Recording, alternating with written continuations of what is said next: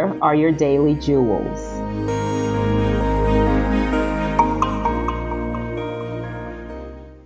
There are those who say life is short.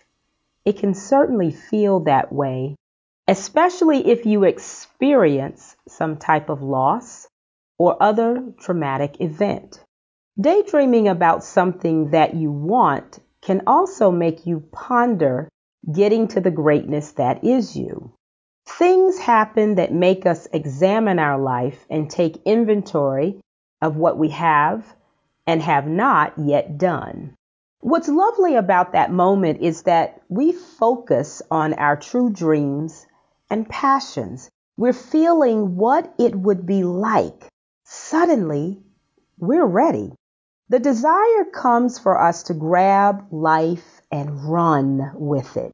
No matter what brings up wanting to really, really do what you were born to do, run to it. Run with it and do everything you can not to run from it. The longer you put effort into what you're not interested in, the more you begin to lose your edge. You get in a rut. Things start falling through the cracks. Pretending gets harder and harder. You look for opportunity to do other things besides what's on your desk the work you produce doesn't feel as crisp and tight or magnificent. Over time, your lack of interest puts you in the going through the motions dance. You get comfortable in your discomfort, and your ability to take risks slowly diminishes or perhaps wanes altogether.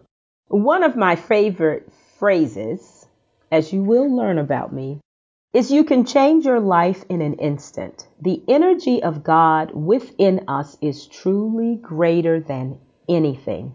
So call upon it and feel a shift immediately. Stand firm and grounded in your faith and enjoy the journey to what you were born to do.